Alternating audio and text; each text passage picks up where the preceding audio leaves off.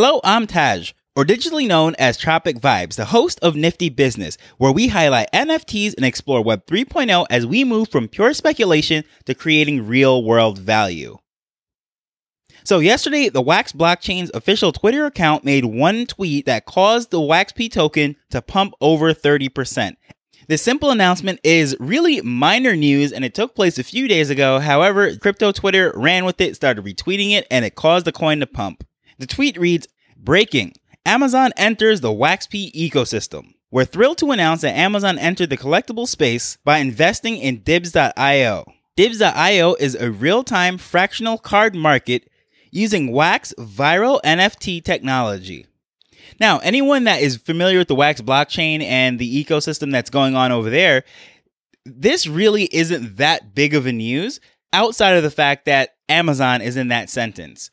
If none of that makes any sense to you, I'm just going to break down the different parts and the parties that you need to know about. Well, first of all, everyone knows about Amazon, the largest e commerce system. They host uh, the majority of all the websites in Web 2.0, Netflix, uh, the majority of apps that are running. The data is ser- uh, stored on Amazon servers. Amazon really needs no introduction.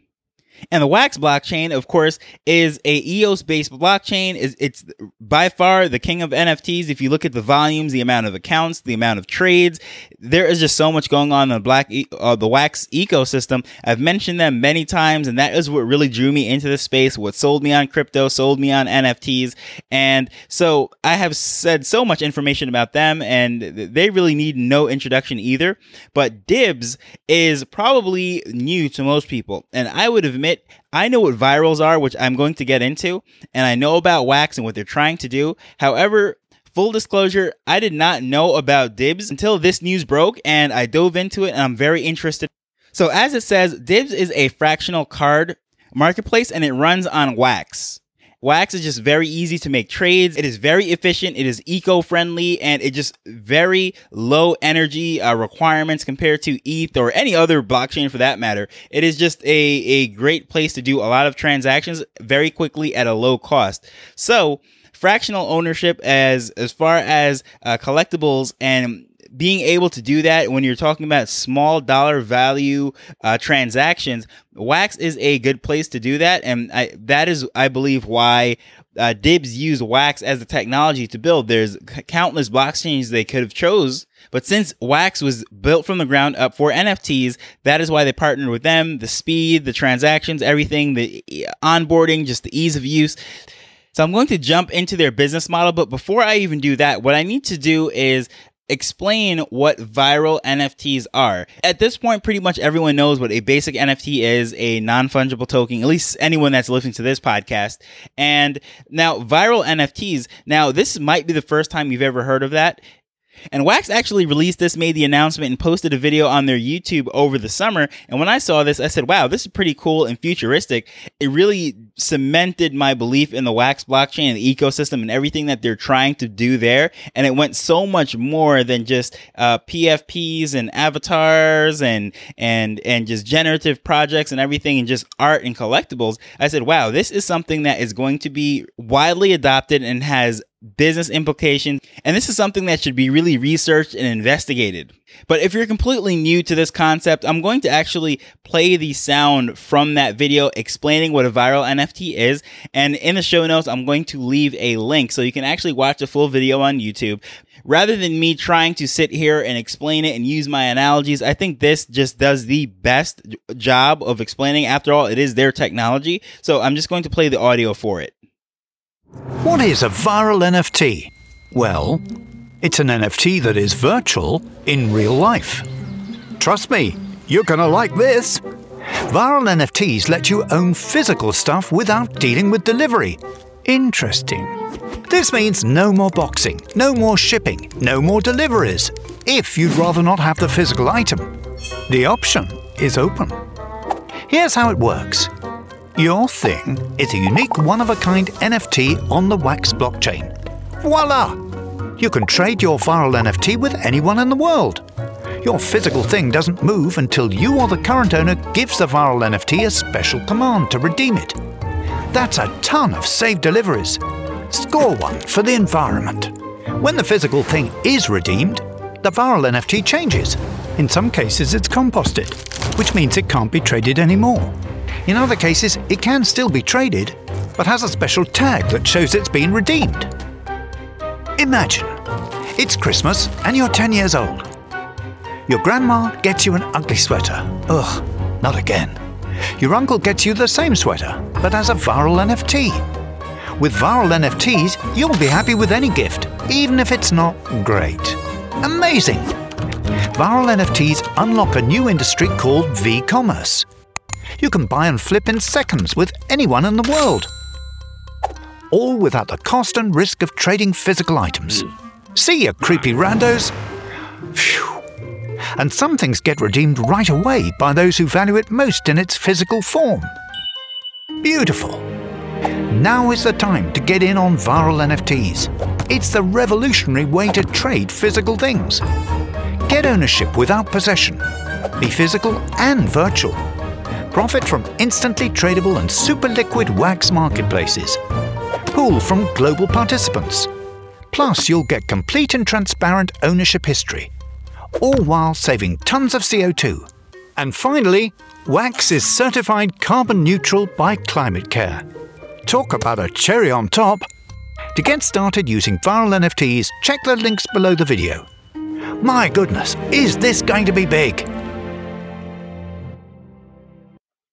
So the vIRL NFTs are literally like the contracts or the rights that you're using to swap around this stuff. The things, uh, whatever it is, these tokens, these physical objects do not have to change from hand to hand, from owner to owner, from the buyer to the seller.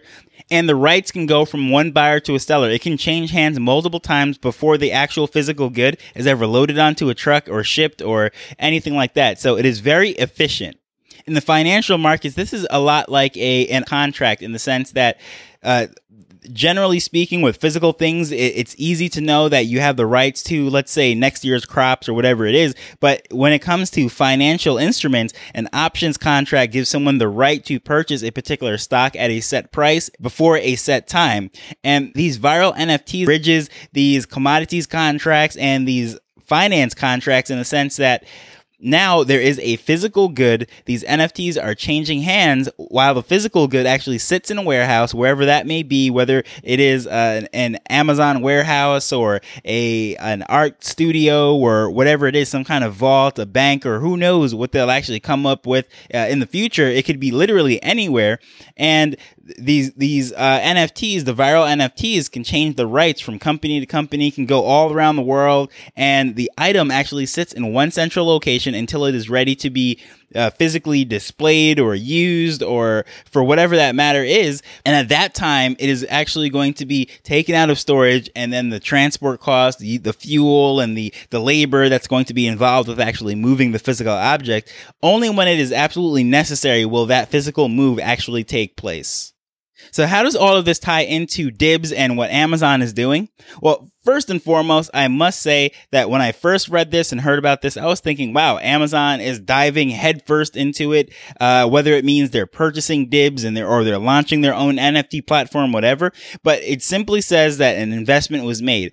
I did some research trying to figure out exactly how much of an investment that was, what kind of stake they have in it. Did they completely buy out the platform or what? And I am not 100% certain on that. However, what I take away from this and I'm really excited about is the simple fact that Amazon, the major retailer. I won't even say e-commerce uh, or online seller because at this point, uh, they're competing with Walmart, which is the the world's largest uh, retailer, and so this is just beyond online web 2.0 selling stuff uh, in these marketplaces. This is actual real life tangible business products moving back and forth all around the world. So if you really study amazon's business model they are not a retailer. They are a logistics company. Like think of them more on the par with a UPS or a FedEx, DHL or whatever these shipping companies are that are around the world. Amazon is a major shipper because a lot of the things that are actually sold on Amazon's website was never owned by them. It is a third party person and they're just the middleman. They're storing it and then they're delivering it and they're using all of their, their might and their muscle and their size to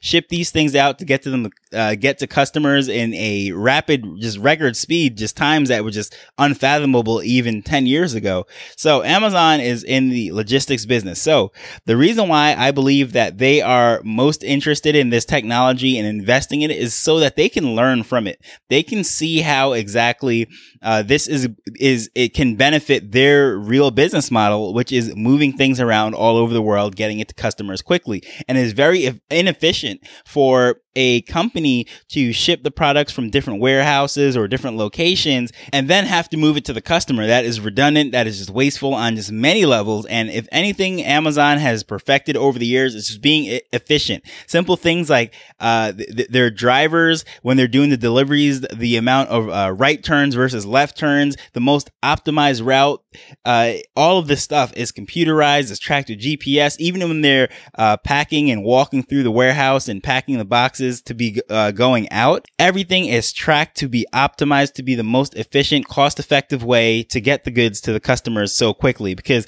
at this time, even think of what happened during the pandemic when Amazon was basically running the US and a lot of the world for that matter they had to get goods out to people all over the world as quick as possible, and they could not afford to uh, have have extra steps in in the process and slowing things down. So this technology, I think, as far as logistics goes, is very attractive.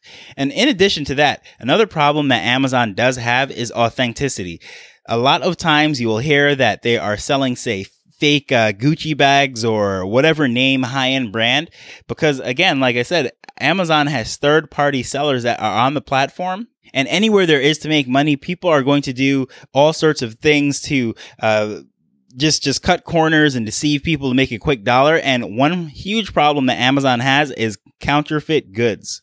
A lot of times, if someone is not buying it directly from Amazon, you can actually see on each of the listings uh, sold by Amazon and shipped by Amazon. That means that is actually something that Amazon has ownership for. But otherwise, you can see sold by ABC Corporation shipped by Amazon, meaning that Amazon is warehousing it and moving this stuff around, but they don't really own the goods. Now, in those cases, a lot of those third party sellers, and don't get me wrong, there are a lot of honest, hardworking small businesses all around the world and they're doing the right thing. But there are those, the sketchy few, if you will, that creep in and they're just trying to make a quick dollar and they're selling counterfeit goods from, from, uh, all around the world, manufacturers in these, uh, back alley conditions, or actually sometimes it's even from the real uh, factories that are manufacturing the real goods, but these are the defective ones that did not make the inspection and were not put out under the real brand because it just didn't meet quality control.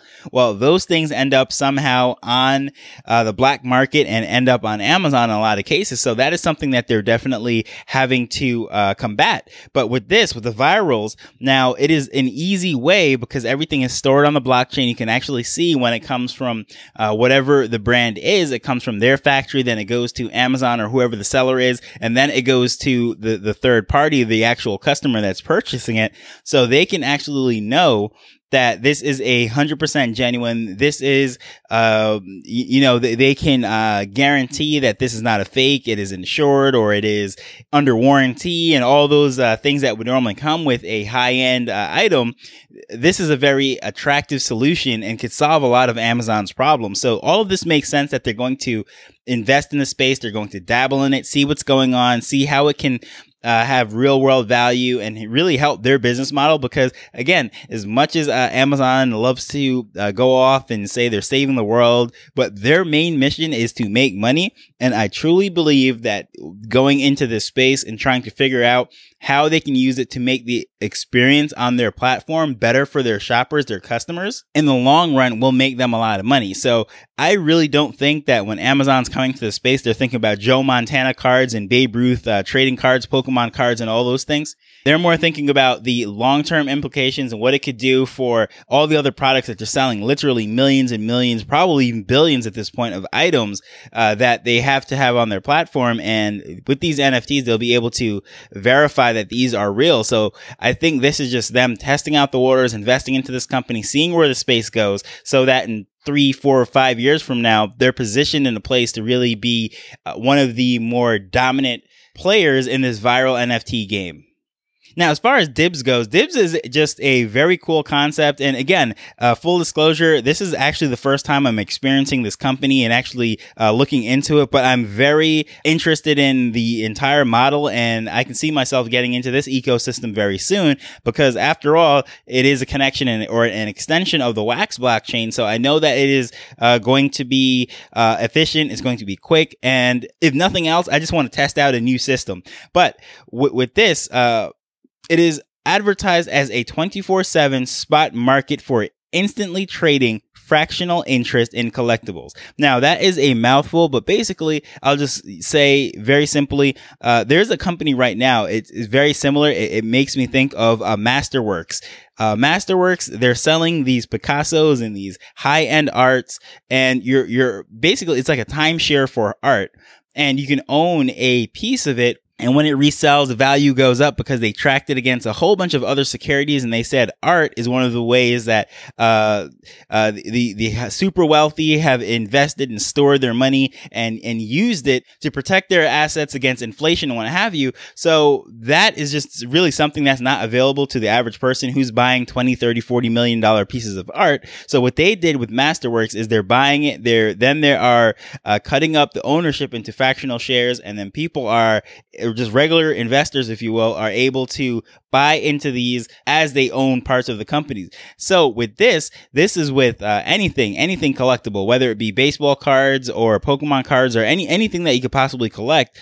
You can split up ownership for it. They issue these tokens that again is running entirely on the Wax blockchain and and depending how much you can afford to put in determines how much of it that you own. So let's say uh, something is worth $100. They break it up into 100 pieces. Each person can put in $1. And then when it sells for $200, then each person then will get back $2, you know, less the fees, of course. But uh, that's just, just basic math so you can understand the concept of it. And that's what they're doing with all sorts of collectibles. And I think it's just a very cool concept. And I'll leave a link in the show notes to actually go to the uh, frequently asked questions and it really breaks down and explains all of the, how this stuff works. I remember back in the day, you'd send your trading cards off to Beckett's or one of those uh, companies that could grade it and, and, and so forth. Then you would get it back. But a few things that just really jumped out uh, uh, from this uh, for me is how they break down the actual fractional ownerships, how the profits are calculated or how you can even uh, list and sell different things. And once a person owns 100% of those shares, then there are, or, or, tokens, I should say, of, of whatever art it is, whatever collectible it is, then they can assume the actual physical uh, ownership of it because multiple people are owning this. It's it's going to be a a custodial situation itself. It's it's on consignment and it's going to be stored with a third party. And then once a person assumes all 100% of the tokens that are are guaranteeing ownership of it, then they can assume the physical delivery of the item. So I think it's very cool uh, to think that you know you can have multiple people in something like a a Lou Gehrig rookie card or a Babe Ruth card or something that is just out of reach for most people, and you have the ability to get into it at a fractional share.